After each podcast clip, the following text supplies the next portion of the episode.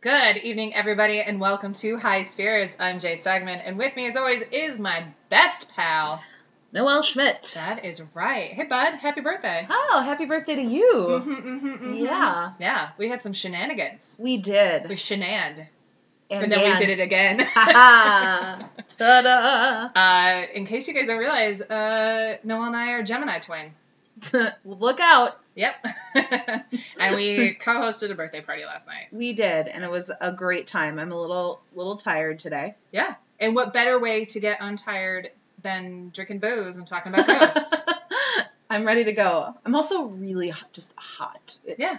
Summer has hit the city of Chicago. it really has. I think we are in for a very hot, brutal, awful summer. I think so. Oh, hey, did I say what uh, High Spirits is? No. Oh my gosh.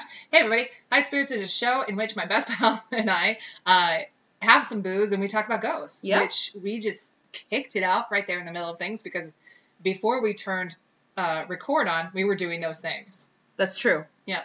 So, uh, yeah, this is just about what we would probably normally do, except for for some reason we're podcasting it. Uh, one of our little shticks is that we are uh, sponsored by booze Mhm. companies. Yes. They pay for this whole thing, you guys. Not true at all. I don't know. I mean, maybe someday.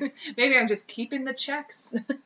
what? I know. Uh, all right. Ba, ba, ba, ba, Why ba, am I ba. buying all this wine all the time? Well, I don't buy my beer. Well, I didn't buy this wine. No, you didn't. The- this was a birthday present from Yeah. um, our good friend and friend of the show, Ben. Friend of the show. Friend of the show. Yeah. Um, it is called TAT, which stands for Tried and True, Tried and True Table Wine. Ah. Um, it's a. He was like, I think you'd like this because it has a, skull, a skeleton on it, and I was like, you're totally right. Super on brand. Yeah, it's uh, a skeleton uh, in a s- uh, looking out on a starry night. It looks awesome. You know what? I should be drinking the session beer that he got me, which is super on brand for me. He's very Oh, thoughtful. He is super thoughtful. It's like he almost knew that we would drink this. Not together. well played, Ben. Uh huh. well played. Uh, well, I am drinking Antihero this evening, okay. uh, which is from um my uh favorite sponsor of all, Revolution Brewing. Revolution Brewery. Thanks, guys, for uh, providing an anti-hero beverage. Chicago's own. Yeah, Check out their tap room. It's great. yeah, do it. Super fun. Well, why aren't you there now? No, no. Listen to this first and then go there. They can listen to it at Revolution. You can. That's true. Yeah, You can play some games there. Yeah. Drink some beer. sure. Listen to some high spirits. we're meant to be listened to at a brewery, is what we're That saying. is true. Mhm. What you got going on today? Uh, Noel, I'm going to talk about uh, Aleister Crowley. the Dark Lord. yeah. Okay. Uh, guys, I had mentioned in passing Aleister Crowley, who is such a, a occult phenom, Mm-hmm. um, several episodes back, and I was like, you know what? I should talk about him. And here's the thing that I've noticed about High Spirits Noel and I have no follow through. Nope. so we'll Why? tell you that, hey, we need to research this, and we don't You know why? because we get drunk. Yes. Okay. And also, the internet. People can look up stuff on the internet. Sure, this is basically Noel's way of making sure you're bootstrapping.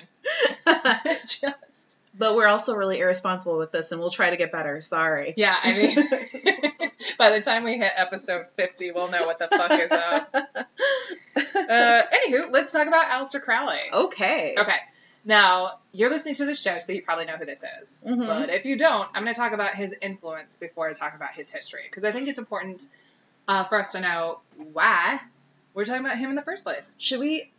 Sorry, I just realized like Sure. some, and I I know that that we talk about um, mostly adult content and we have language at times, but we should probably put some kind of disclaimer that there's going to be some graphic talk.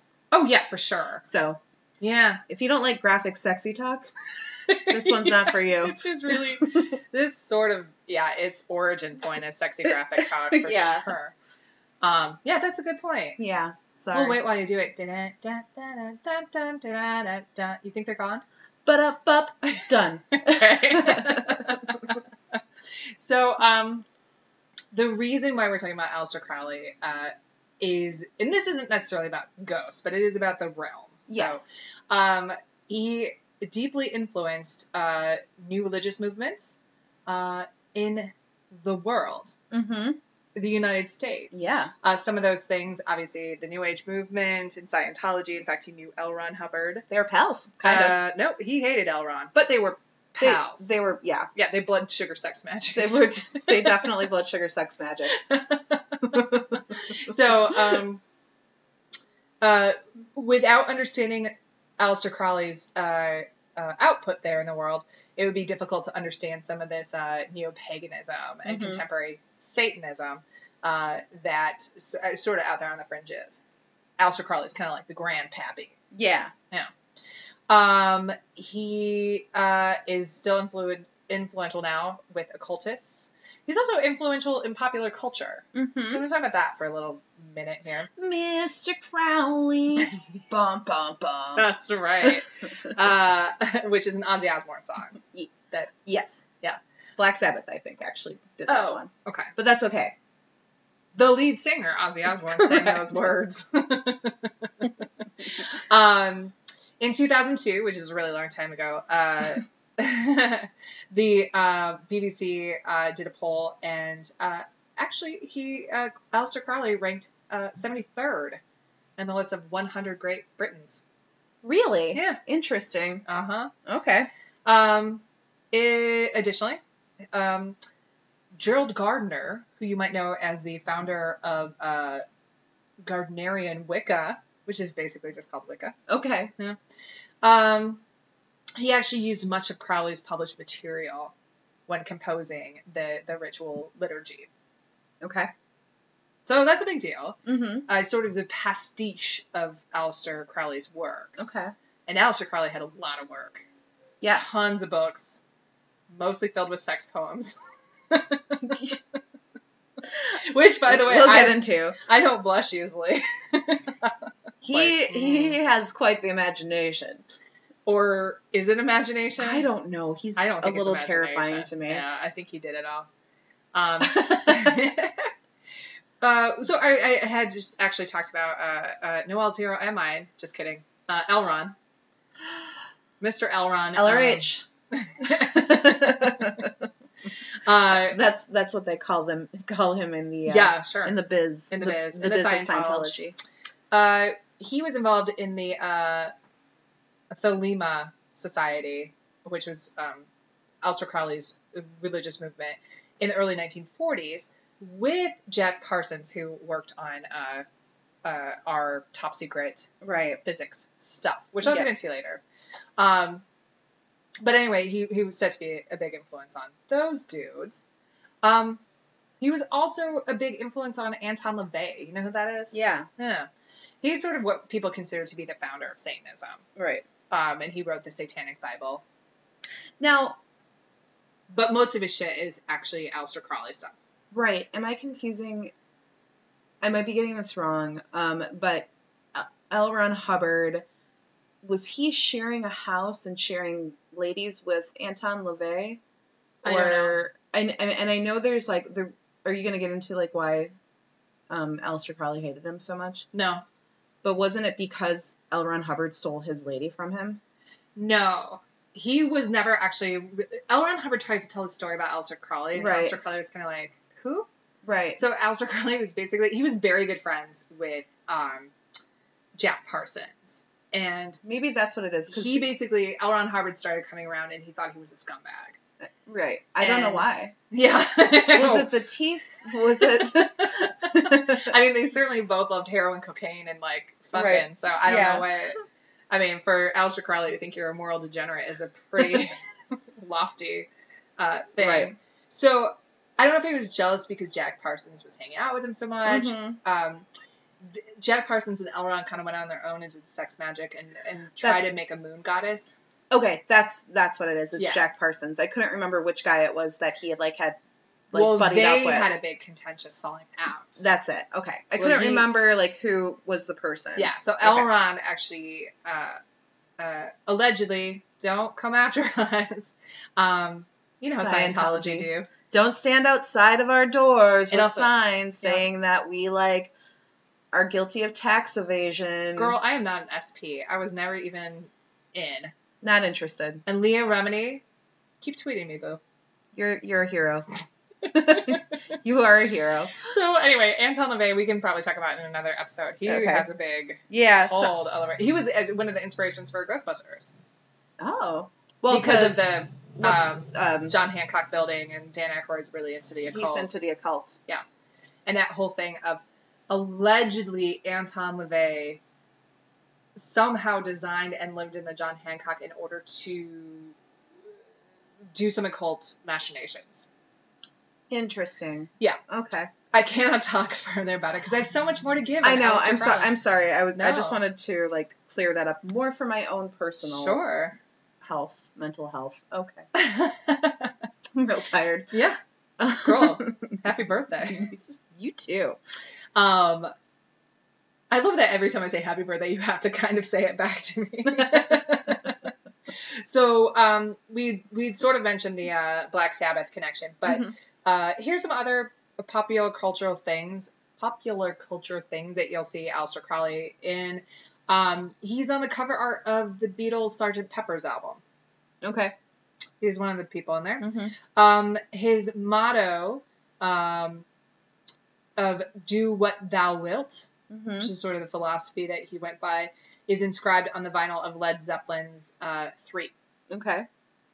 Speaking of the Zepp, uh, Jimmy Page bought Bullskin, which is uh, Aleister Crowley's old mansion, Mm-hmm. um, and they actually filmed. Um, uh, they filmed the film. the song remains the same there. Mm-hmm. Um, we're going to talk about Jimmy Page a little bit later because he's got some stories. He's got some tea to spill. Okay. Good. I was gonna. Okay. Good. Yep, he's got tea. I was gonna ask about that. Yep. Uh, David Bowie uh, makes reference to uh, Aleister Crowley in the lyrics of his song Quicksand. Mm-hmm. He's in there. And we already talked about Black Sabbath. So, Sorry. girl. I love that song. Yes. Bum bum bum bum bum. bum. Sorry. My favorite rendition is yours. I can keep going. Uh, no, that's all right. Okay. Just for time. all right. Um, all right, so now that we've talked about what a, what an important person Uh-huh. Aleister Crowley is, let's just talk about some of his history. Um, he actually was born Edward Alexander Crowley. Okay. Uh, Yep, so his name was Edward. Uh, How boring. Oh. You don't really like jazz me up. Yeah. A name like Alistair. right? Um, that he actually he, Jazz it up.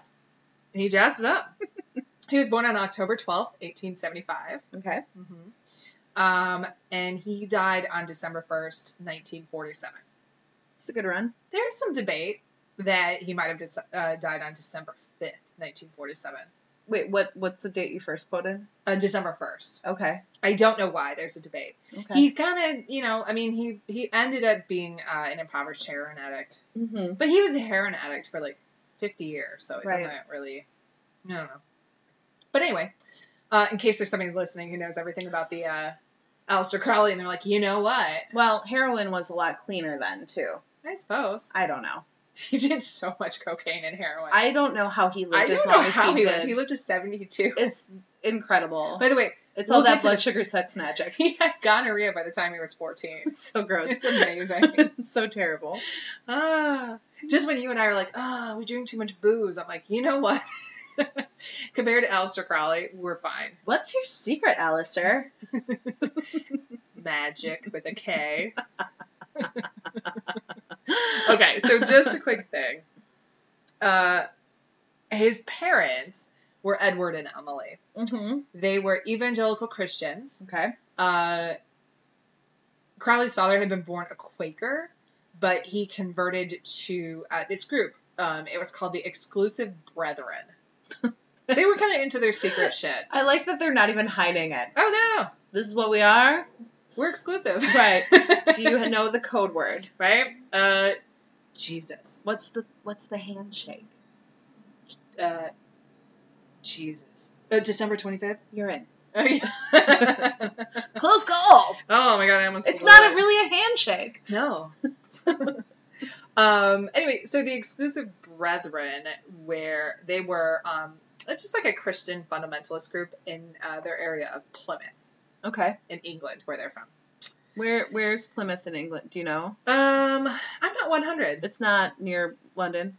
countryside? I think it's fairly near. okay, Yeah. but Uh, they were pretty well to do, Oh. right? They were very well to do. okay. hmm Um, and we- yeah, we're going to get to that in two seconds. 'Kay. Uh, so Carly's father was really devout. Um, he spent some time as a traveling preacher and also reading from the Bible to his wife and son basically every day. How romantic! Right? I Did you know. read that passage from? Can I read the whole thing about men who lie with other men. Just oh, read Leviticus. you know what I really. That was awful. I'm sorry, everybody. You know what I really like? Numbers. The Um, Book of Numbers. Deuteronomy is my personal. Deuteronomy. that just That's it's the really- hits that keep on Yeah. giving. My God, Oh, the Torah. Let's do it. the Pentateuch. okay. Um, we know Bible stuff. yeah, we are Bible people. Um, well, the reason why uh, Alistair Crowley's dad had so much time to devote Mhm. to his uh, exclusive religion and his Bible reading is because they were rich, That's nice. filthy rich. Yeah. They uh, had a uh, lucrative family brewing business. Oh. Crowley's Alton Ales. He actually, in Nice. fact, retired before Alster was even born. Wow. Yeah. A Um, man of leisure. a man of leisure. How nice. But he, he- you know, I mean, how leisurely can it be if you're just working the vibe, I mean, doing the chapters and the verses? yeah. Yeah. I mean, for him, that might be fun. What else is there to do in 1875? Uh, Alistair Crowley will show us quite a lot. Cool. Um, so, uh, just for reference, um, Alistair Crowley had a very strained relationship with his mother. okay. They did not care for each other. Mm-hmm.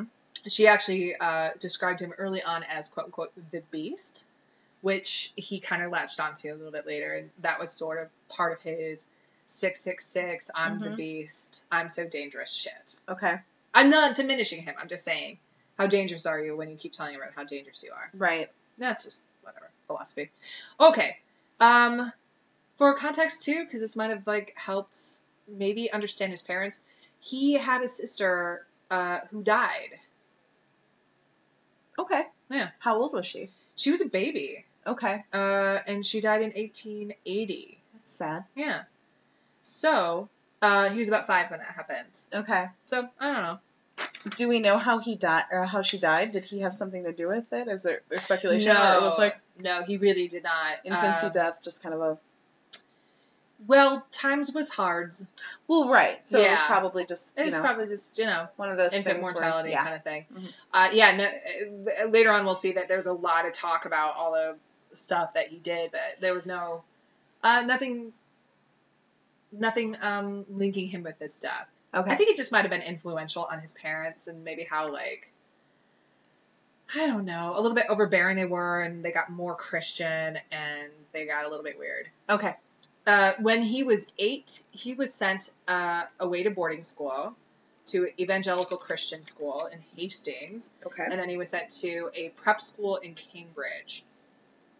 Uh, in 1887, his uh, when he was just 11, his dad died of tongue cancer. This was a big turning point for him. Tongue cancer. I know. How disgusting is that? Oh, Don't drink. What was it called? Crowley ale. Crowley ale. Tongue Fuck up your cancer. All that yeast. Still. Yikes. Um, Ouch. it's very serious though. Don't chew. Ugh. Chewing tobacco. Right. Oh, it's so disgusting. Remember the Edward Van Halen had the tongue cancer. Is that what he had? I thought think it was the so. throat. Oh. Maybe. Um, we're gonna look that up. You're probably right. Do you? Will, will we look it up? Nah, I don't know. I don't know. Go to the internet, guys. It's it's out there somewhere. um, why this was a big turning point is because Crowley really loved his dad. He he called him a hero. and a friend. And this was um, extremely difficult for him because he did not like his mother at all. Uh, and then the last thing, which actually to me sounds like a mitzvah, it sounds like a very nice thing. Oh. Um, when he was 11 years old, he inherited a third of his father's wealth. Okay. Um, That is a mitzvah. yeah. Well, later on, he becomes a destitute First. person, and that's mostly due to drug use and, and uh, varying other things. But um, You didn't know there was going to be a social commentary attached to this video. video. Don't do drugs. Just Yeah. say no. I mean, unless, like, no, I'm kidding.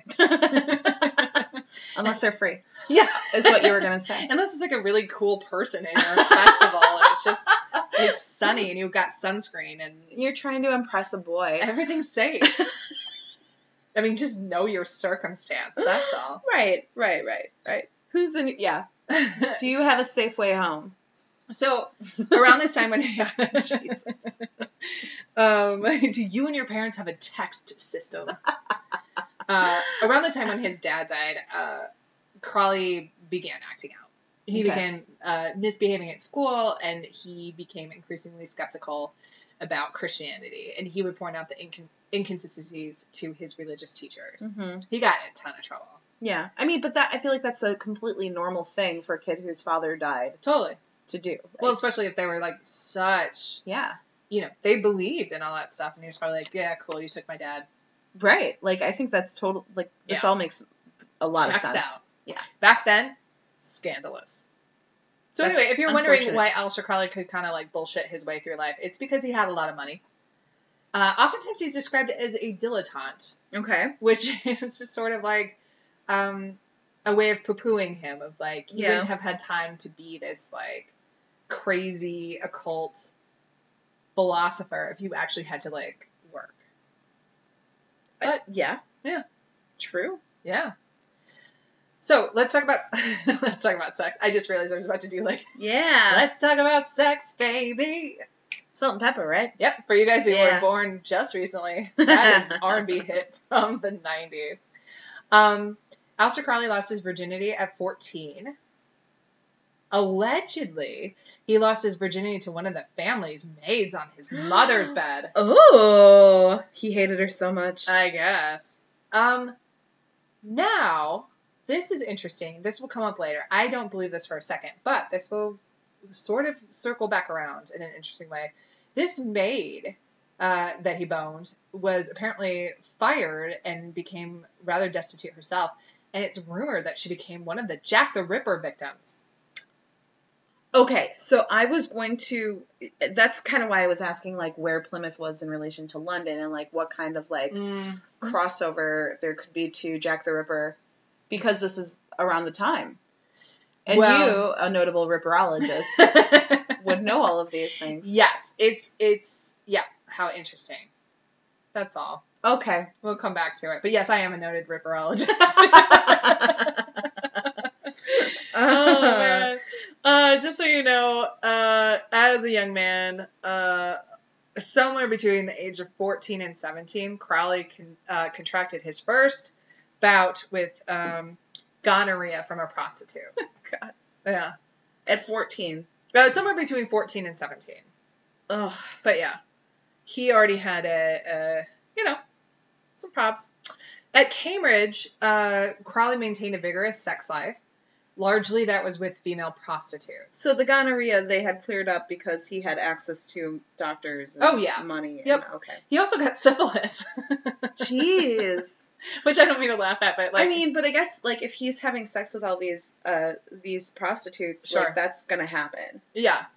Well, and They're just walking around with the clap and and sure. the- well, it's Victorian times. I Yeah. mean, you're either a virgin or you're a whore. I mean, Right. Unfortunately, that's sort of the status quo. You just don't they don't like date and like kind of casually right. have sex, and she's on the birth control pill, and you wear condom. Right. Right. It's just not like that. Or you're from like the royal, you know, you're a royal family and you're having sex with your cousins. Sure. So- well, most of the royals were going to the same brothels he was. Yeah, true. You know. So Um. everybody's just sharing diseases. Yes. Uh, What fun! when he was at Skewell, uh, his life. Cha- I don't know why I said it that way. His life changed dramatically because he had his first same-sex relationship. Oh, What? Yep, that's right. Uh, his first boyfriend was Herbert Charles Pollitt. and Herbert This Charles sounds like Pollitt. such a British name. I know. How about Charles Pollitt? Um, he was president of the Cambridge University Footlights Dramatic Club. no, you don't say. No, I do say. An actor? In that tour, he, listen, Herb and I would probably be friends. Oh, I'm sure he's just like amazing. Yeah, he sounds like my guy. He's- yeah. Anyway, they, yeah, that was his first serious boyfriend. Um, So before he had a boyfriend, he was always like vigorously into Bone and the chicks. And then Mhm. once he had a boyfriend, he was like, oh, okay. This He- is different. Mhm. He identified as uh, bisexual for the rest of his life. Though. Right. Okay. Mhm.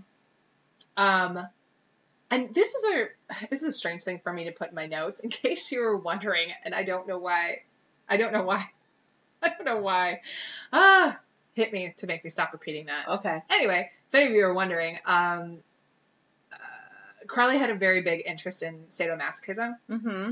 Um, and when he was with women, he liked to be the sadist, and when he was with men, he liked to be a masochist. Okay. So his biggest delight when he was with a man was to be a bottom, Right. which is You know what? I can appreciate a guy. I literally cannot believe I said it. I'm bright red. I mean, it just It only shows. took me two minutes to say it. I think I think that it sh- shows that he is uh, flexible and willing to try all things. Although there is something there is something that I think is kind of misogynistic about that as well. If we're Yeah. really going to dive into it, Yeah. Um, with the women, like you know, he wants to be dominated by men, so it almost makes you kind of question and um, like what his thoughts are of women and Sure. Um, you know, in- like if he c- considers them to be lesser. yes, in the context of in the context of 2017, he would 100% be a problematic person. Yes. He was very misogynistic and very racist Mm-hmm. and very classist. Wait, I don't think that's a problem in 2017. I don't think we have anybody like that in this country or No. world that behaves in such a way. That's correct. We have solved all of those problems. Oh, He'd fit Satire. right. He'd fit right in. Right? That's Yeah. all. Um, all right, so let me just say this really quickly because Noel brought it up, but there is a Victorian context to Mhm. this. So, Alistair Crowley grew up in the time of uh, the Great Victorian uh, Repression. So, uh, sex was very taboo, which is why he was just having a ton of it and thought it was so interesting. Right. So it made it, it it really made an impression on him. Uh, in that he put it in all of his um, rituals. Mhm. So sex magic, uh, in his mind, was the way uh, that art made religious fervor and power grow stronger while savagely shaking the tree of Victorian beliefs.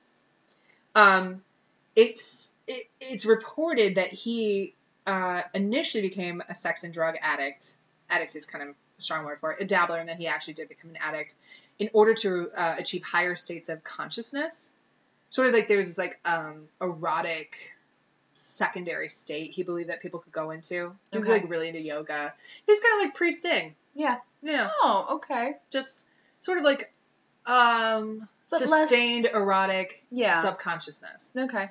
Um, black magic was uh, okay. So there's this idea. I just want to put this out here too. There's this idea that Aleister Crowley was into black magic as opposed to white magic.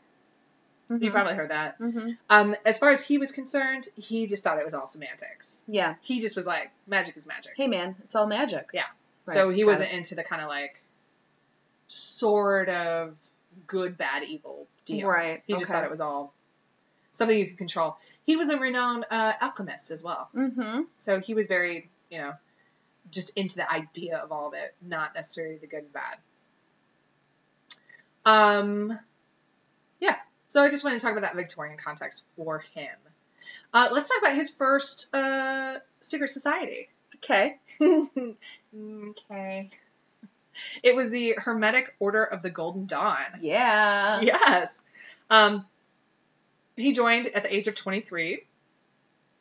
Um, he that was in um, 1898, and that began his uh, long love affair with mysticism and the occult. Mm-hmm. Uh, interestingly, um, okay, you guys, Alistair Crowley doesn't really get along well with people. He's good when he's the boss, but he's Right. not good when he's like, hey, y'all, I'm just kind of like a dude and I want to take it over. He really was trying to take it over from the inside. Right. Um, the poet, who we all know, William Butler Yeats, Yes. was was in the society and Okay. hated him all right. and was part of the people that was like, get this asshole out of here. The other thing that is very interesting to me is that he was expelled from the Hermetic Order of the Golden Dawn because of his deviant sexual behavior. and why this is funny to me is like, a whole a whole bunch of those dudes were gay. Yeah. They were like obviously not open about it because it was against the law, Right. but like when I say deviant sexual behavior, they really were pretty offended by what Alistair He Crowley was, was- doing. But he was doing Lots with lots. he was doing a lot. I think they were probably uh, a little jealous Well, and maybe. maybe or but they were probably you know also very appalled and disgusted Yeah. by what he was doing. But The- yeah. They were very hoity-toity. Most of the people that Alistair Crowley at this point, he was 23, Mhm. most of the people he was having sex with were prostitutes or red boys. right, um, he sometimes would get into like um, an equitable status relationship. You know what I Mhm. mean by that? yeah, Uh, but most of the time, it was sort of like pay for play. So you sort of had a sadomasochistic right, um, quality to it. yes, Yeah. Um, Crowley believed that he was being guided by his guardian angel. I forgot to look up how to pronounce this. I think it's AWAS. A I W A S S. This is actually pretty important. Um, when he was expelled from um, the uh, uh, Golden Dawn, Mhm. um, he traveled the world. He went to Mexico, India, France, and Egypt. Um, he had gotten married at this point, and his wife knew about all this stuff. She was totally fine with it. Um, Right. He he had visions of Awa, so that made him decide that he was prophetic and he should do his own shit.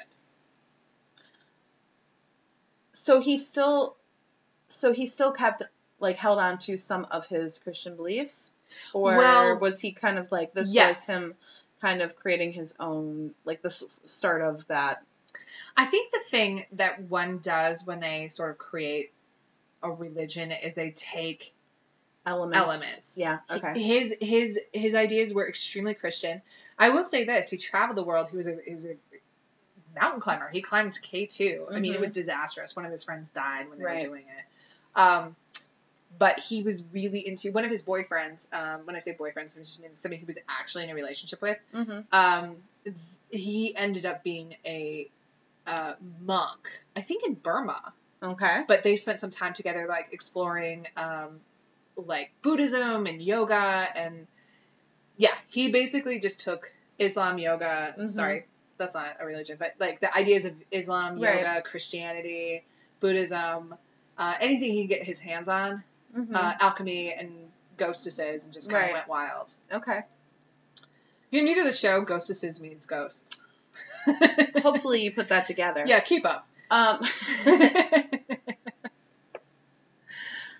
mean, I feel like today we would call him a Renaissance man. Uh, We would call him a Renaissance man. We would. Yes, you're so cultured. Yeah, he's the James Franco of the 1900s. Um. Well. Okay. I don't know. I mean, James Franco didn't have a religion, but I've heard. You never know where that guy's gonna turn up. Sure. Yeah. Why don't we just take a drink at the same time? Pause for drink. Yeah. we usually space that out so much better. Um, so, uh, Aleister Crowley believed in magic with a K, which is, of course, my favorite kind of magic. I didn't know there was another kind, Why- I mean, why bother? Mm-hmm. other than Practical Magic, that delightful movie with Nicole Kidman and uh, Sandy. Sandy Bullock, Which- so good. You I guys. have never seen. I can't believe it. I know. I've seen clips. I feel like I get it. Oh man, I love that movie. We're Oh. watching it. I can't believe you've never seen. I that know. movie. Haven't I admitted that to you before? I think you have, and you're a big Nicole Kidman fan. I love the Nicholas Kidman. I... this is shocking information I know. that I've Well- already heard before. I know. it's a wonderful movie, heartwarming. Well, uh, I recently started Riverdale. Uh, I don't know what that means. It's on Netflix and it's about the Archie comics, but it's got uh, Oh, death. oh, Yeah. I'm listening. It's ridiculous. There's way too many things on Netflix that I have to watch right now, and I feel a little overwhelmed. Uh, yes. Need to watch The Keepers. I'm a couple episodes in. Okay. Still haven't started Kimmy Schmidt yet. It's not as. No. Yeah, I Wow, know. third I was so season. excited for it. Yeah. Um, Anyway, But anyway, contin- please continue. This has been TV Review with Jay and Noel. Ba-na-na-na-na-na-na. Da da. Da. So, um, okay. talking about magic with a K. we got to keep on task here. Um, so many more pages left. oh my God. Alistair Crowley wrote a book called Magic in Theory and Practice, in which he defined magic as the science and art of causing change to occur in conformity with will. Let me repeat that again because it's a hugely important thing and actually really influences um, a lot of the esoteric, modern, Wiccan, etc., cetera, etc., cetera, religions. Uh, Alistair Crowley defined magic with a K as the science and art of causing change to occur in conformity with will. Who's Will? will Wheaton from uh, Oh, Star Trek. Love him. Oh my god. Um, he, uh, Alistair Crowley is uh, quoted as saying, well, he, didn't- he told his disciple Carl Germer this. I don't know why I said quoted as saying, but uh, he said, "Magic is getting magic with a K is getting into communication with individuals who exist on a higher plane than ours. Mysticism is raising of is the raising of oneself to their level." So basically, what I'm trying to say is that Aleister Crowley thought that like magic was like between religion and science. He thought that was like the connective tissue. I mean, it makes a lot of sense, To me, it does. Yeah. especially you know if you do read the Bible, and The what? it's this I'm kidding. it's this book that people quote a lot. Um, especially like in the Old Testament, and I guess in the New Testament too. Like Jesus does a lot of magical type things. Like what? They're what? They're what? I mean, they're miracles. they're miracles, but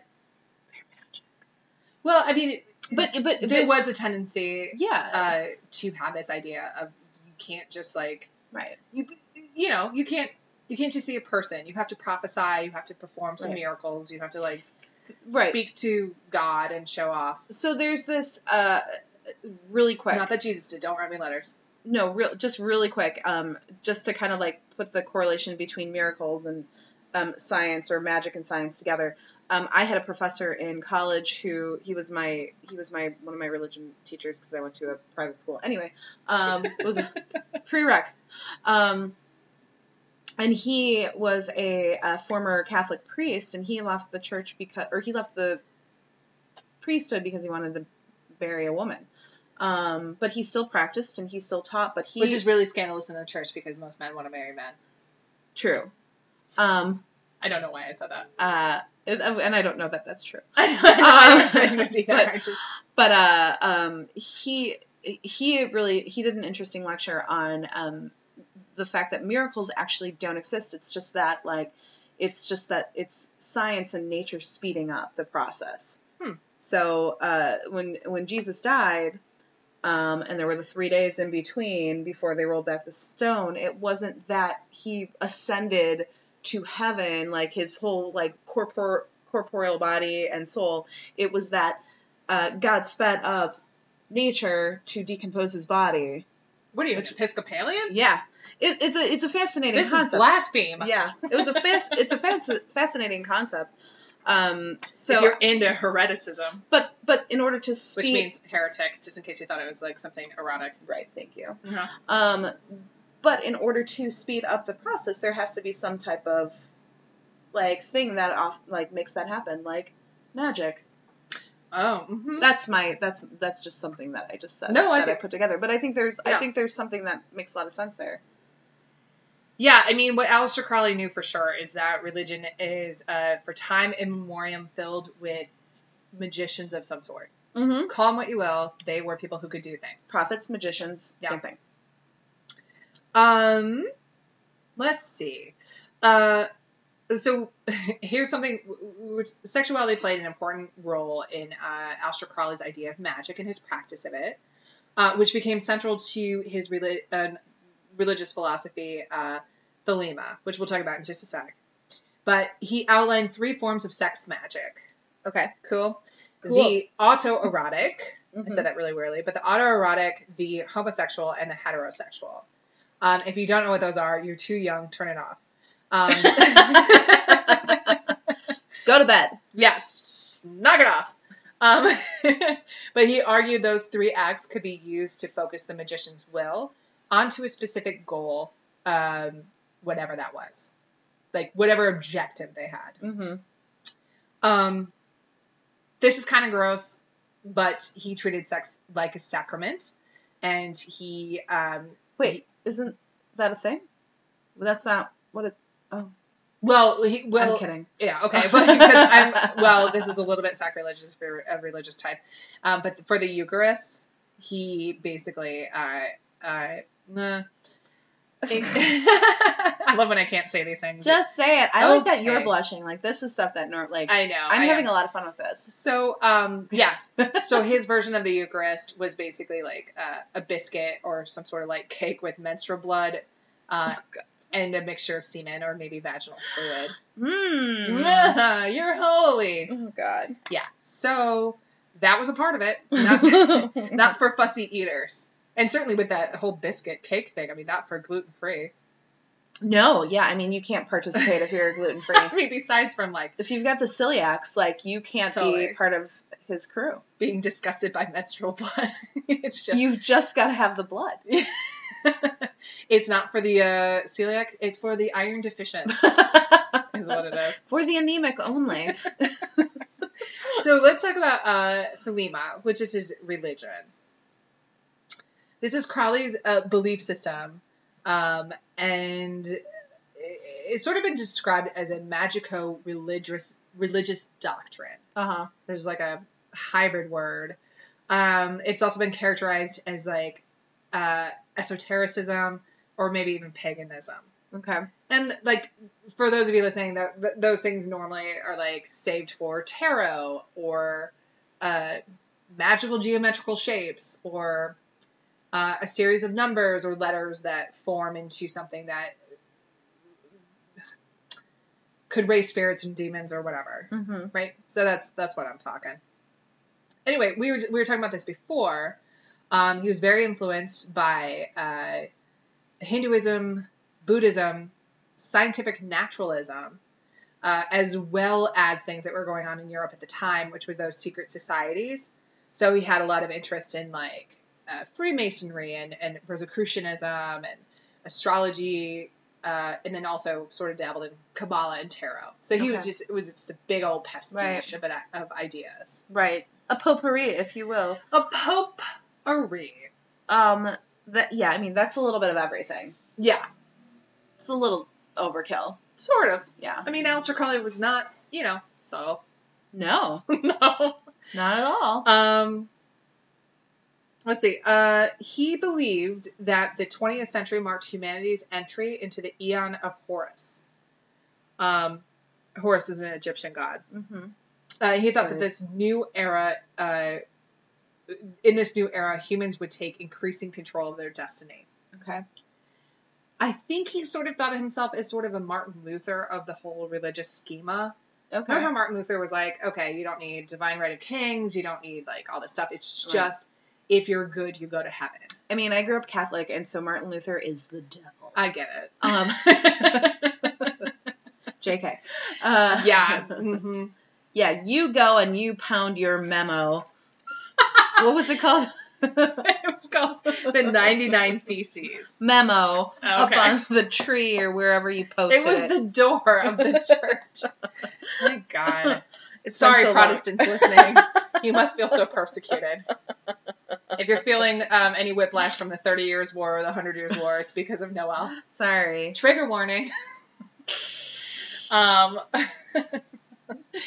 uh, okay, so anyway, Alistair uh, Crowley believed that this eon uh, follows from the eon of Osiris, which is also an Egyptian Right. god, in which paternalistic religions like Christianity, Islam, and Buddhism, uh, which had dominated the world, um, would move into. Sorry, you said bootyism. Did I really? I messed up. I was gonna let it go, but then I kept No, you- hearing it in my head. It was just- Buddhism is something like Sir Mix-a-Lot has. That guy is the most religious person in Buddhism. oh man, that Sorry, was so y'all. good. He likes big butts and he cannot lie. Uh, no, I meant Buddhism. Booties. We are ridiculous. Hey. Oh, Thanks, booze. anyway, um, so what I was getting at with that idea, he thought paternal paternalistic religions would switch over into the eon of Isis and things would become more maternalistic Okay. and dominated by goddess worship. So everything had an Egyptian base. Everything. Okay. I like that. Yeah. That's cool. So, um, the moral code, I already mentioned this, of uh, uh, Thelema is basically do what thou wilt. Do what thou wilt is the ethical law. Mm-hmm. Hmm. Now, for a lot of people, that just like reeks of Satanism. Um, although I uh, mean, anarchy. Alistair Crowley yeah. was not a Satanist, and, Right. You know, uh, actually did not ascribe to uh, anarchy, although he was very libertine. But Oh, basically, okay. it was I mean, like follow your code, yeah, whatever your code says. If you're a bad fucking guy, you're a bad fucking guy. If you're a good person, you're a good person. right. Um, which puts a lot of pressure on the individual, Mhm. and yet. When we talk about like his version of magic with a K, it does put a lot of pressure on the individual. You know, Yeah, like religion can't make you good, magic can't make you good. right. You is or you ain't. And then you're like, but what is my code? Who am I? Like, what do I? Well, it's. I mean, you know, I guess it requires a lot of soul searching and. Yeah, it's not for the light of heart. Like, Right. If you ever read any of his um, uh, poetry or tomes, you'll see it's it's a lot of it. it- It's fairly erudite in the way that it's it'll self-select a lot of people out of it. Okay. there might be like Yeah. a teenager listening right now and it's like, that's awesome. I'll read it. Good luck, bro. I mean, it's a little, you know what I mean? Like, it's a Right. little harder to understand than all that. Um, that's all. okay. So, um, it isn't your easy way to the Dark Lord. Yeah. That's all. All right. Uh, I have to mention this real fast. A lot of people actually uh, whether this um, whether this enhances what Aleister Crowley was doing or it takes away from it, and, and that well, he was a spy. People think he was a spy. Like a Um, double, like a like a British spy. He was a British spy. Okay. Um, Wait, is that confirmed or that's a it that's is a confirmed. theory? Really? Yeah, I've so never he was heard a that British about spy him. in um, the late 1890s. He had traveled to St. Petersburg uh, in an effort for the British government. St. Petersburg, Um, uh, Russia. Russia. okay. Mhm. Not Florida. That would be amazing. He's like, you know what? We got to talk about your fashion and your fucking stupid sarongs. But I really enjoy being on the beach. also, in 1897, he was like, SPF, think about it. And then he just separated. Oh, man. Uh, sorry, anyway. so there had been a very long thought process that uh, starting back at Cambridge, hmm he had been working with um, the Secret Service. He's very brilliant, very Right. able to engage in sort of like um, the things that they loved, code breaking anagrams and all that shit. So, um, yeah, they thought he was a spy in World War One, which is interesting because he was considered um, as somebody who betrayed the British, but he was probably working as a double agent. Ooh, like a Benedict Arnold. Yes. Okay. He socialized with Aldous Huxley, who you might know from Brave New World, Yeah. uh, Roald Dahl, and uh, Ian Fleming Yeah. of Okay. the Bonds. yes. So it either enhances his uh, sex magic sort of um, Thelema stuff or it diminishes it. I'm not sure. I don't know. so I he mean, might I have been feel an agent provocateur. this just makes him far more attractive to me. I'm into it. Yeah, I like this a lot. I, I never knew this about him. This is amazing. Yeah. So he sort of has that like Sir Francis uh, Bacon thing going, Yeah. where he's just sort of doing it all. Renaissance man. you said it before. He really is. He is a very weird. I'm like, this is fascinating. You are going to probably get off pretty hard about this. Um, you want to talk about interdimensional beings? Yes, please. Uh, Aleister Crowley sought to combine uh, the theories of uh, extraterre- extraterrestrial life and paranormal activity. Uh, Lamb, L A M. was- What? Yep. I mean, I have so many things to say about that, but we don't have time. Uh, LAM, Lamb, was an entity that Crowley invoked in 1918. This is like early, right? Okay. Um, he drew a picture of LAM, Lamb, um, that has a strong resemblance to gray aliens from our modern ufology. Because they're not coming from space. Okay. Because they're coming from another dimension. Mhm. Don't By the t- way- don't tell my uncle I said that. Okay. um, Lam is the uh, Tibetan word for path or way. okay. Just saying. Um, it is believed that Crowley intentionally opened a portal to another dimension through his magical workings. He then, because of this, was able to establish contact with non human intelligence that was represented by Lamb. Okay. Now, you might think this is all horseshit.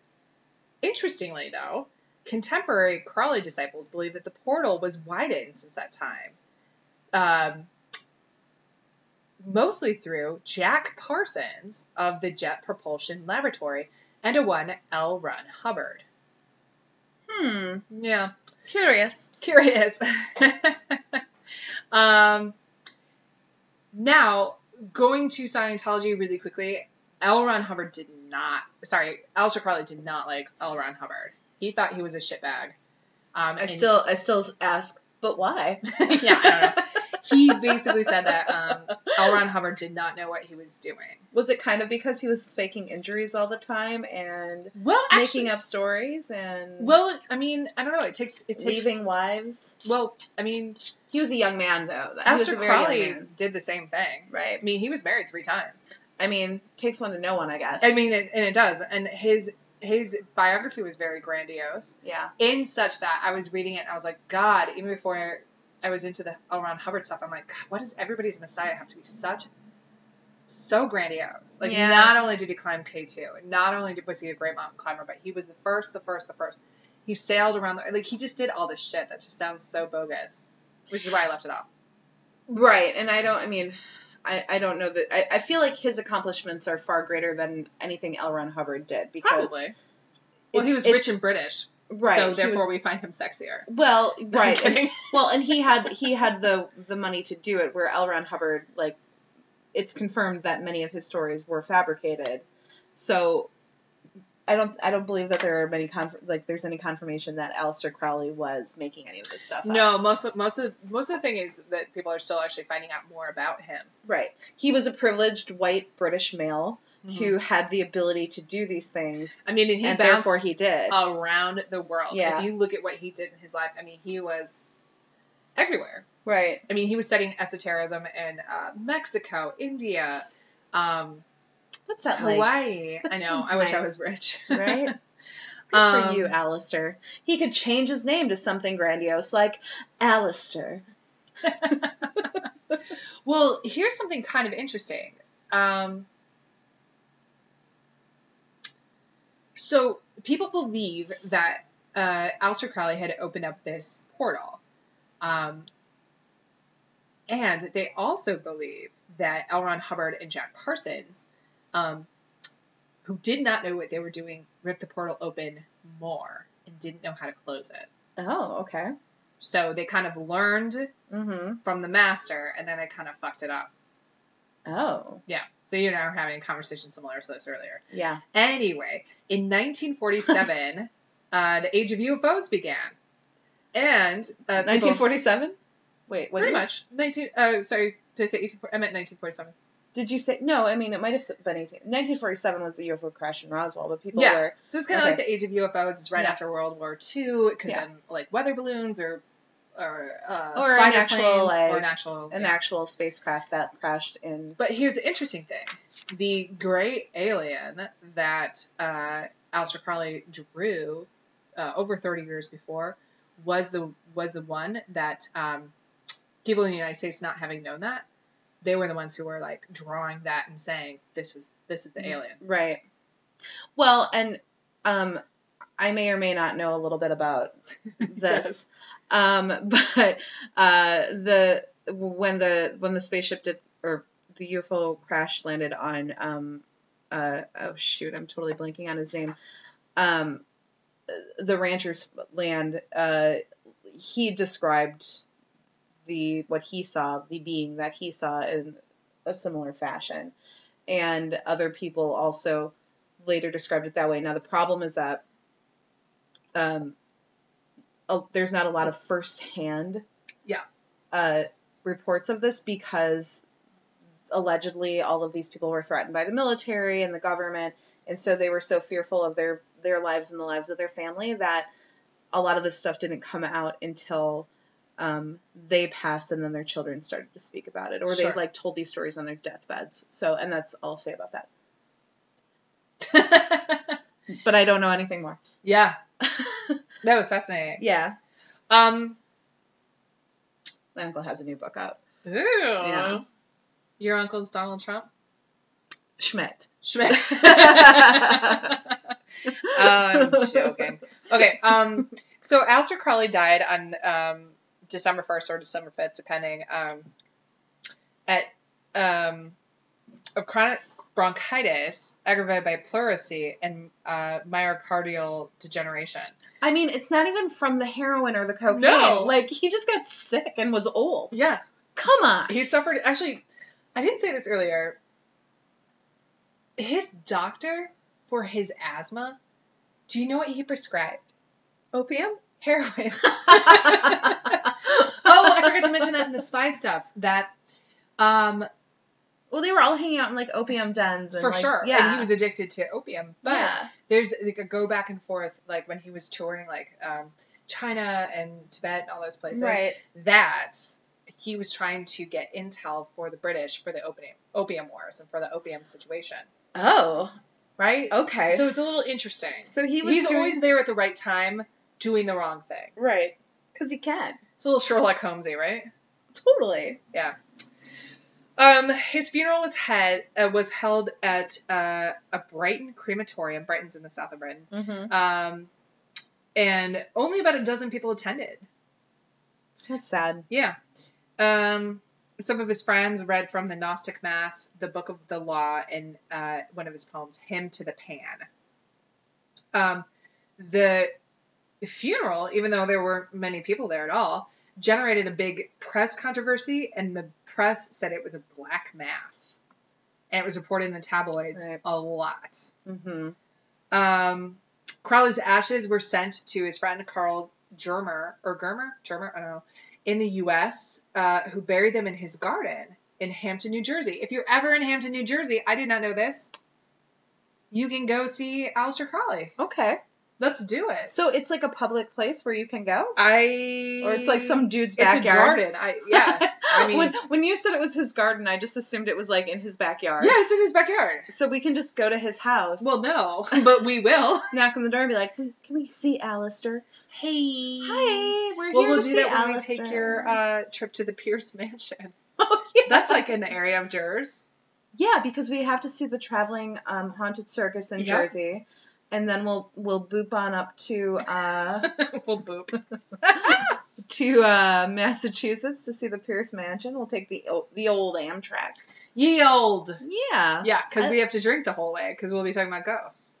Right. We could maybe like record a. We'll get a private car. Yes. This is turning out to be a grand plan. Yeah. Can we afford it? Amtrak's so expensive. I know. Hey, everybody, send um, your checks or money orders to uh, High Spirits Chicago podcast on SoundCloud.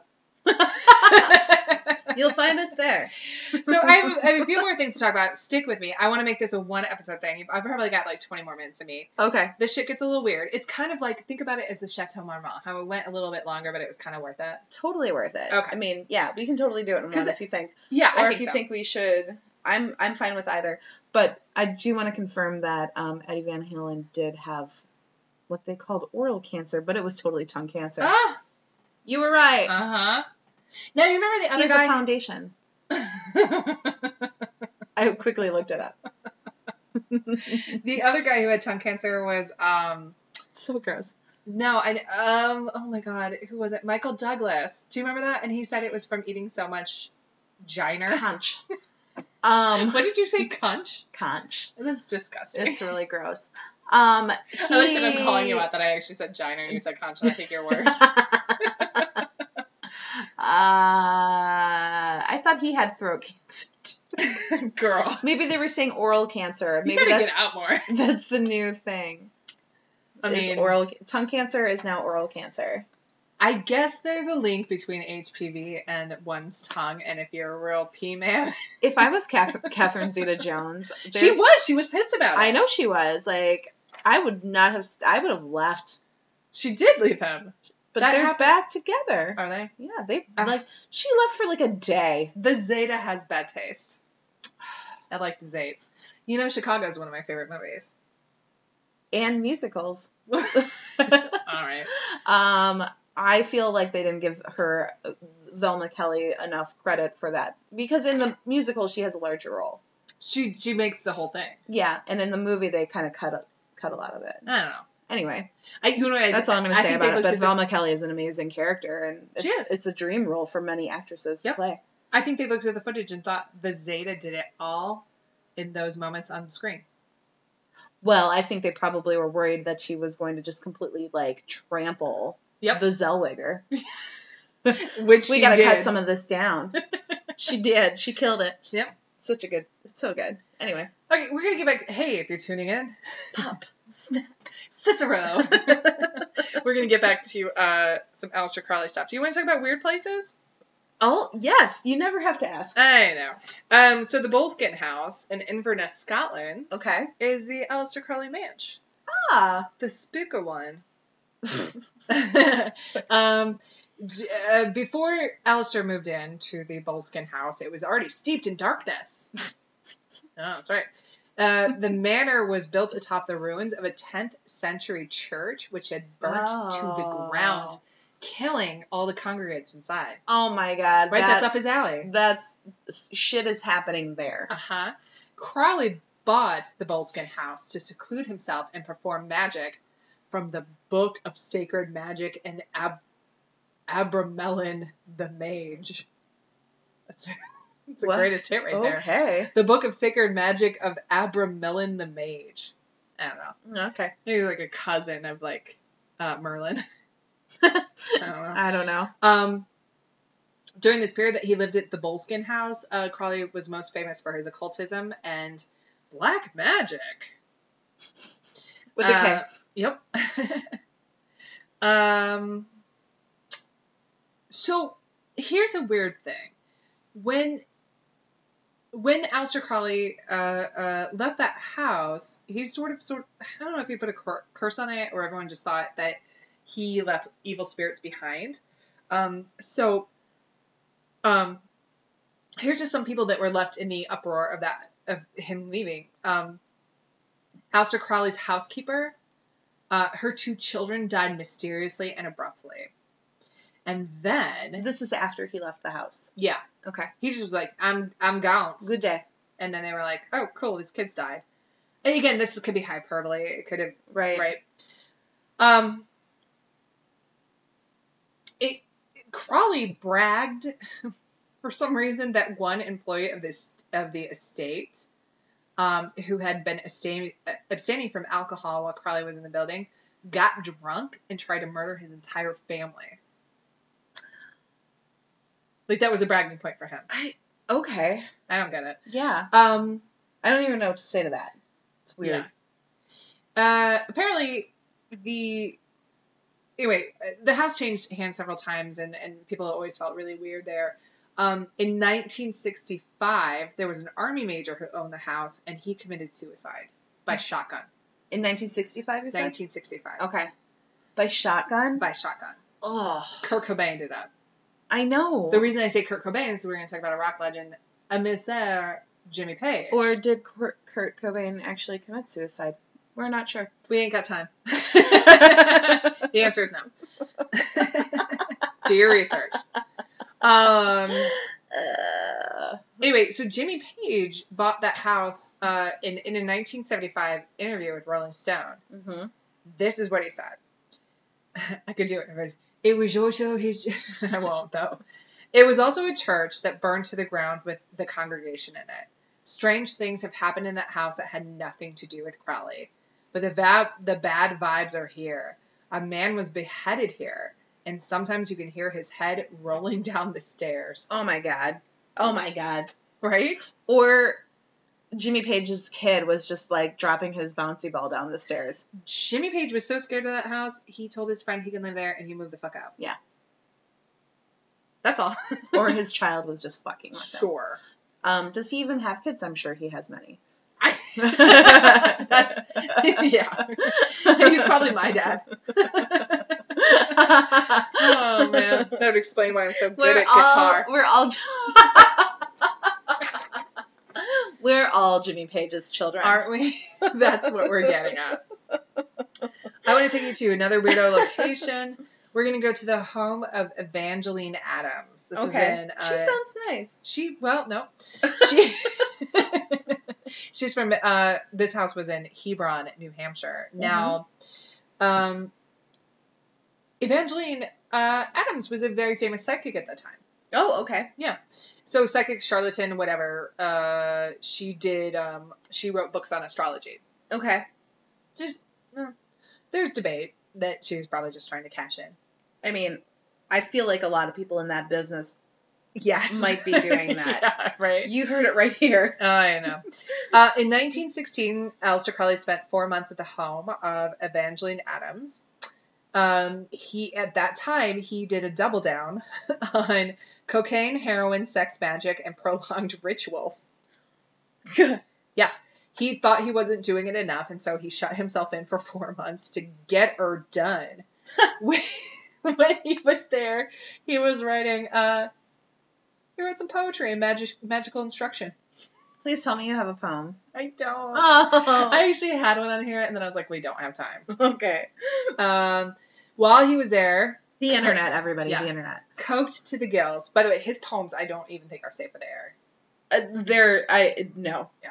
I mean, yeah, they're not. They're definitely not. uh, while he was there, coked to the gills, he ghost wrote some of uh, Evangeline Adams' books. Mm-hmm. He just was like, fuck it, I'll write your books on astrology. She's like, cool, thanks. I'm out of ideas. And he just, I have to iron my scarves. I You know, she have has this pile of wax that needs that need wicks. oh my god. Okay, um, next place is Esopus Island in Hyde Park, New York. Okay.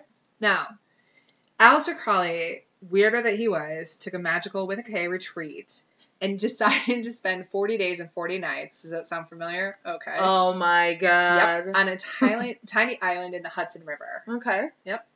Um, he his mission when he was there was to translate de uh, Dao Te Dao De Ching, a fourth century Chinese philosophical text. Okay. Um, You killed that pronounce pronunciation, by the way. You did. Yeah, you Okay. nailed it. All right. Well done. Um, so Crowley didn't actually bring much food with him, but he packed a shitload of uh, red paint and he went to work painting uh, thalamic graffiti on the island's rocks. I thought he was like huffing the paint. I thought mean, that's- listen. Yeah, I wouldn't I've put it got past him. cocaine, heroin, and red paint. What more do I need? Curious and families, river water right? to stay hydrated. Yikes. Curious families um, came over to watch the bald robed man on the island doing this, and they were kind enough to row across and bring him food. Oh. Also, some people knew, some of his um, fans knew he was Mhm. there, and they brought him drugs.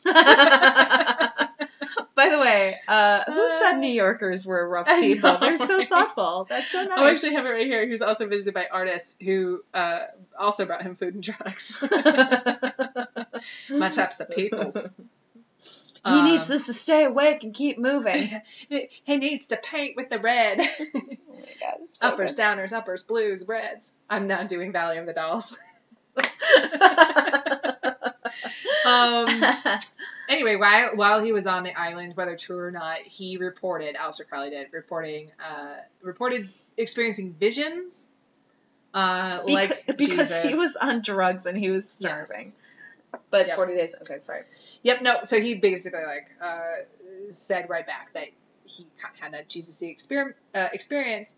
He said he was like maybe famous people like the um, Taoist um, legend uh, uh, Geshuan Mm-hmm. uh, Renaissance uh, Pope Alexander the Sixth and alchemist Alessandro Cagliostro, and also the magician uh, Elphus Levi. Okay. I know all of the audience knows what I'm talking We don't need to explain who any of those people about. are. Nope. um, next place I'll take you to is the uh, Boca do Inferno. This is in um, Cascais, Portugal. okay. When I say Cascais, I'm not actually sure how to say it. It's C A S C A I S. So it could be literal Cascais or just Cascais. Um, it's probably Cascais. Cascais. Cascais, Puerto Rico. Yeah, they pronounce their S's. Ah, yes. Uh, when?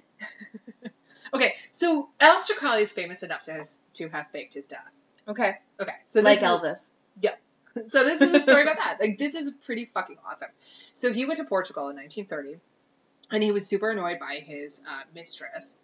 Um, so he decided to go to the Boca de Inferno, which means the mouth of hell, and uh, pretended he committed suicide Okay.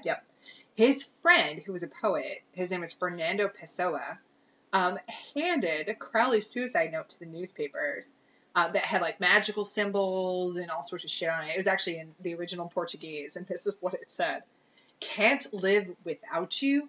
The other mouth of hell that will catch me won't be as hot as yours.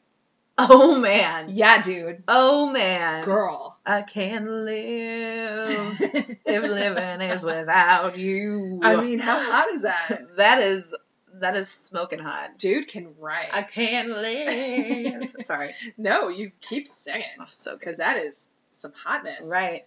Um, the burn of it all is that three weeks later he just kind of showed up in Berlin.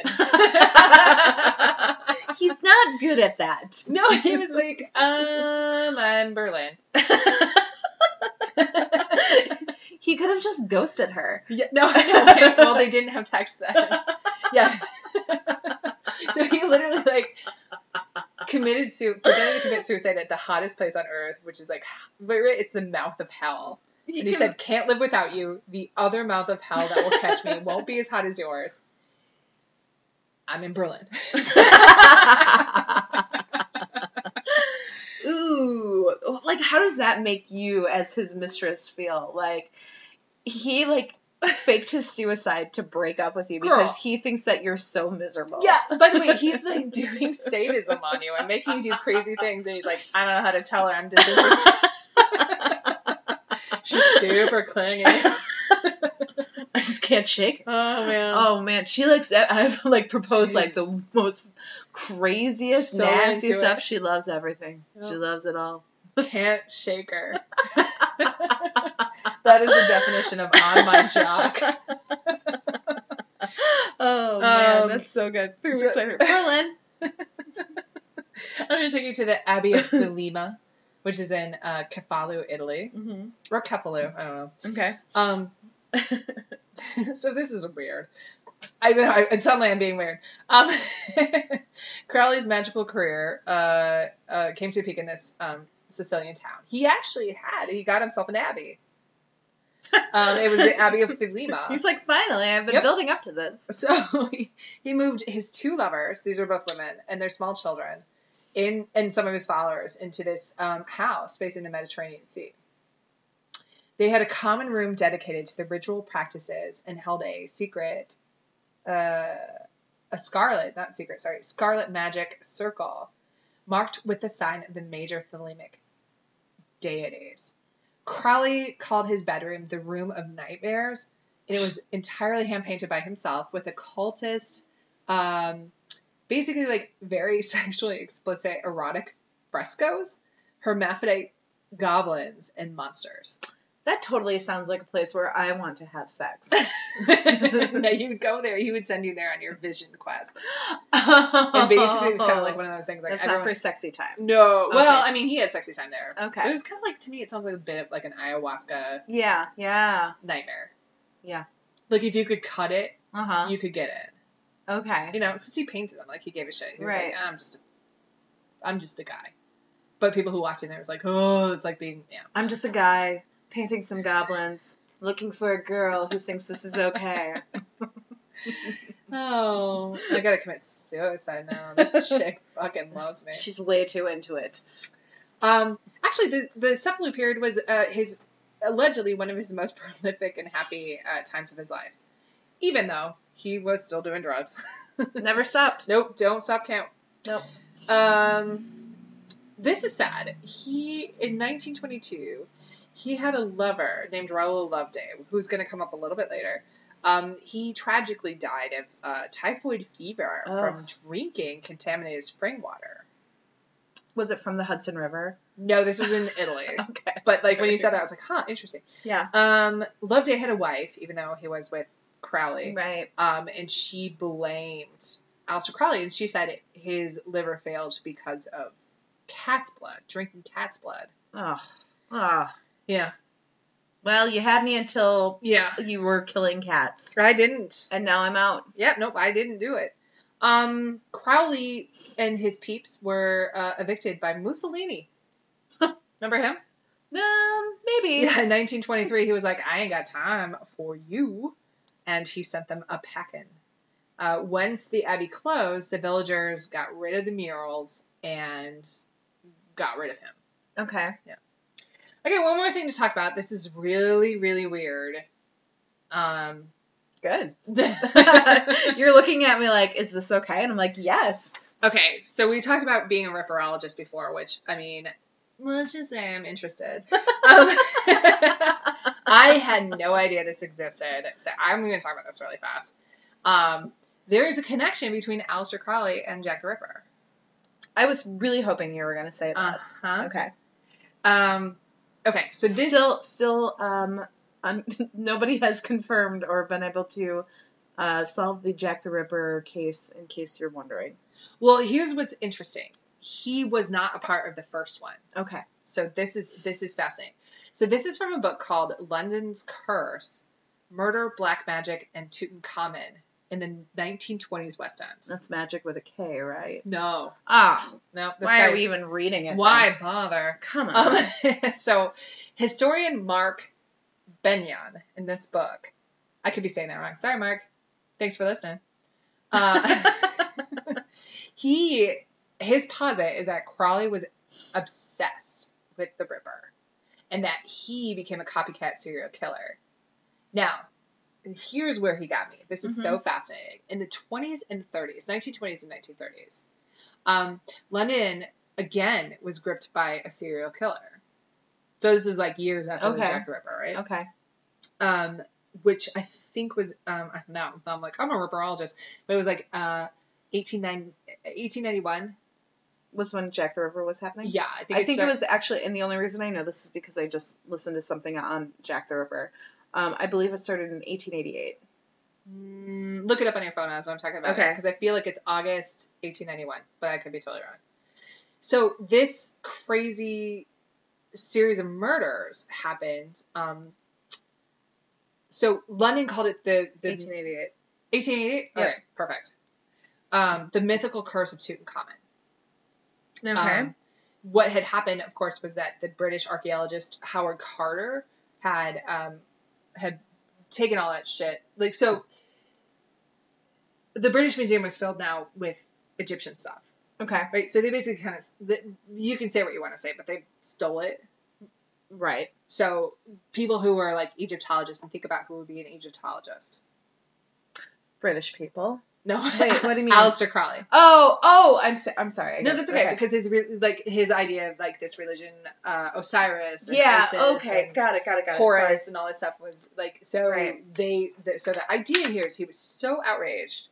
Um, by the way, now that you say that, uh, I think Alistair Crowley was only thirteen the first or fourteen. That's why they thought maybe that uh, woman he first had sex with became one of the victims. Right. And and that's why I brought it up was that if Yeah. he's having sex with these these sex workers and going into the um what is it chapel uh Whitechapel. Whitechapel, um, and uh, it, it, which was probably a possibility that he was Mhm. going over there because that was basically like the red light district, right?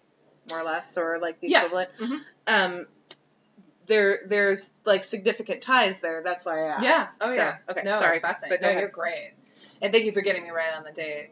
Um, And that's only because I was no, like, no, I'm glad recently that you just did, like 'cause I listening to felt like an something about it. asshole. I was like, oh, I'm supposed to be a referologist. I can't remember. No, no, that's okay. Um, We it's all mostly fall- because, hey guys, it's because I've been talking about Alistair Crowley for an hour and 20 minutes. it's fine. I mean, I faltered on the the- also, we drink on this show. I don't know if you know that.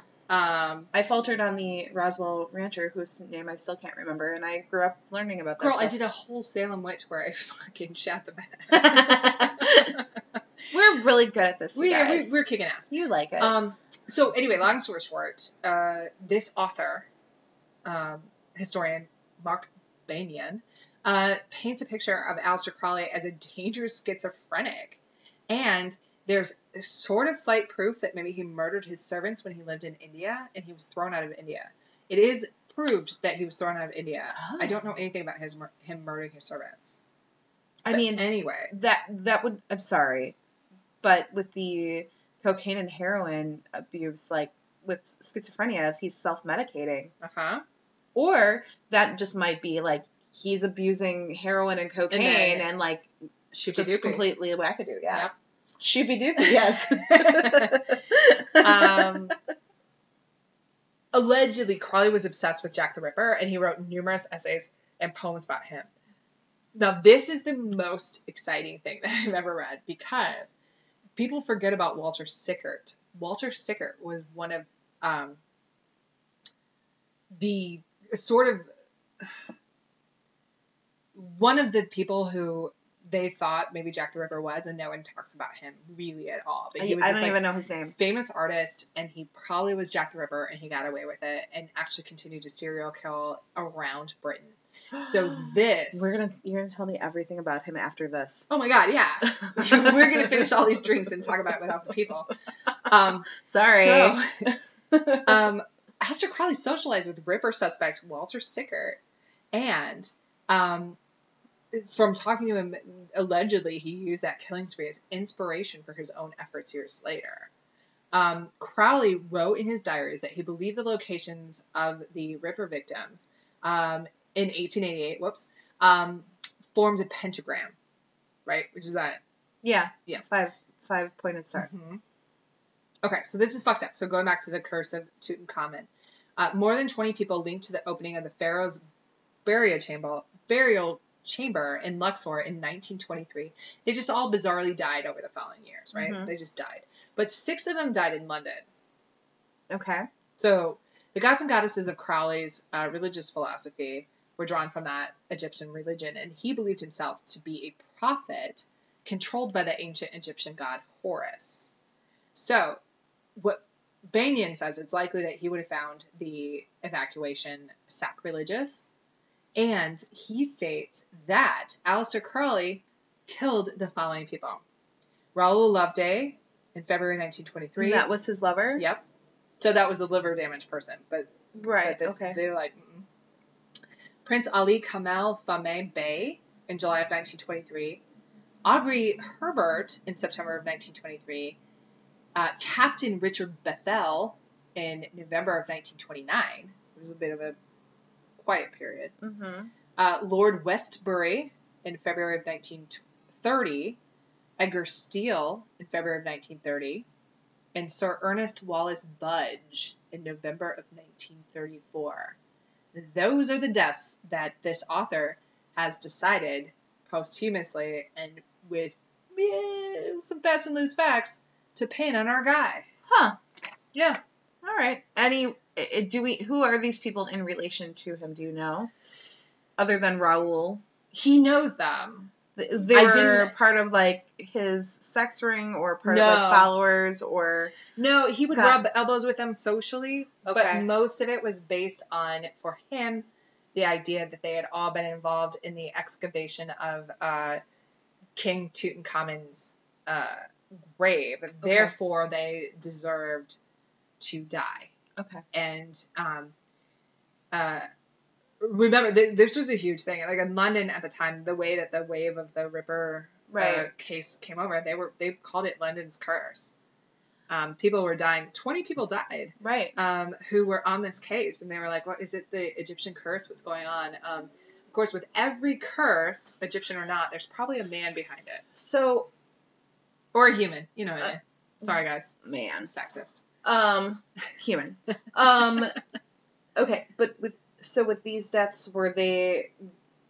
Was there any type of like, um, They were weird. semblance of uh the Ripper, or where they No. were like massacred that way, or No, they were like, not- random. They weren't cut uh, from left to right in the knife, Okay. so they weren't like disemboweled or, or almost beheaded, and there Okay. were no or- organs stolen. But they they had uh, a rhythm and a pattern to them. Okay. And so what I will do um, online. By the way, I love that like we're so far into it. I didn't even know I'd have time to get to this. So I will put online exactly the relationships. Um, but he had access to all of them, which is why Mhm. this person was able to sort of map this out. Okay. This is alleged, of course. I mean, it could never be right, proved. right, right. Um, but um, they all died in very strange ways that tie them to Alistair Crowley and the City of London. Mm-hmm. So. Okay. Noelle, last but not least, I will leave you on the weirdest thing that I read on the internet. Yay. I told Noelle when she walked in that I told her this factoid and I said I couldn't possibly say it on the podcast because it's ridiculous. and I said, I think it would be irresponsible not to include this alleged rumor. People will find it because they're gonna they're gonna leave this episode and they're gonna go to the internet and they're gonna Google Aleister Crowley and they're gonna be like, how dare they not include this alleged rumor about Aleister Crowley? right. So please, Okay. Jay. One of my favorite women, former First Lady, Miss Barbara Bush. Uh huh. Married to Poppy. Poppy Bush. Yep. No nonsense. Babs Bush.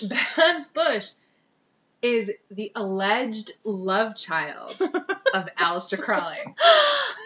I mean, like, what? Do the math. Yep. We don't know what the math is, Yeah, we, we don't know who with, but figure it out. but Babs Bush. Babs Bush, who, if you're really watching, she's definitely the boss of the family. Girl, she's got sex magic all over. Blood, sugar, sex, magic everywhere. Uh huh.